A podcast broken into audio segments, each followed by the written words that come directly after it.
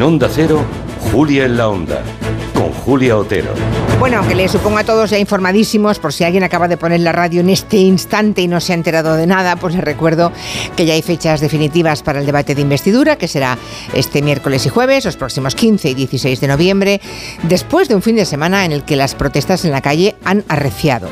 Según cifras de la Policía Nacional, medio millón de personas se sumaron ayer domingo a alguna de las 52 manifestaciones que el Partido Popular convocó en toda España. Son cifras de la Policía Nacional que han sumado.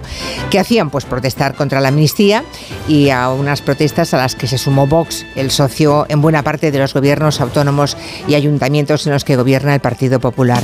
La propuesta de la ley de amnistía la acabamos de conocer, aunque a duras penas hemos tenido tiempo de leerla, con tres horas por delante en cambio, para que nuestros miembros de lean, ellos sí tranquilamente digieran y reflexionen, vamos a preguntarles cuáles son las virtudes y los defectos del texto y si quita o da razón ese texto a aquellos que llevan días oponiéndose a lo que ni siquiera conocían aún. También es interesante interrogarse sobre las protestas multitudinarias en la calle. ¿Es un error ignorarlas? ¿A qué obligan esas protestas? En breve vamos a ver una investidura apoyada por 179 diputados, que son los que corresponden a 12 millones y medio de españoles. ¿Qué peso tiene en una democracia liberal la mayoría parlamentaria? ¿Y las manifestaciones en la calle? Así lo plantearemos a Juan Manuel de Prada, Ignasi Guardans y Elisa Beni.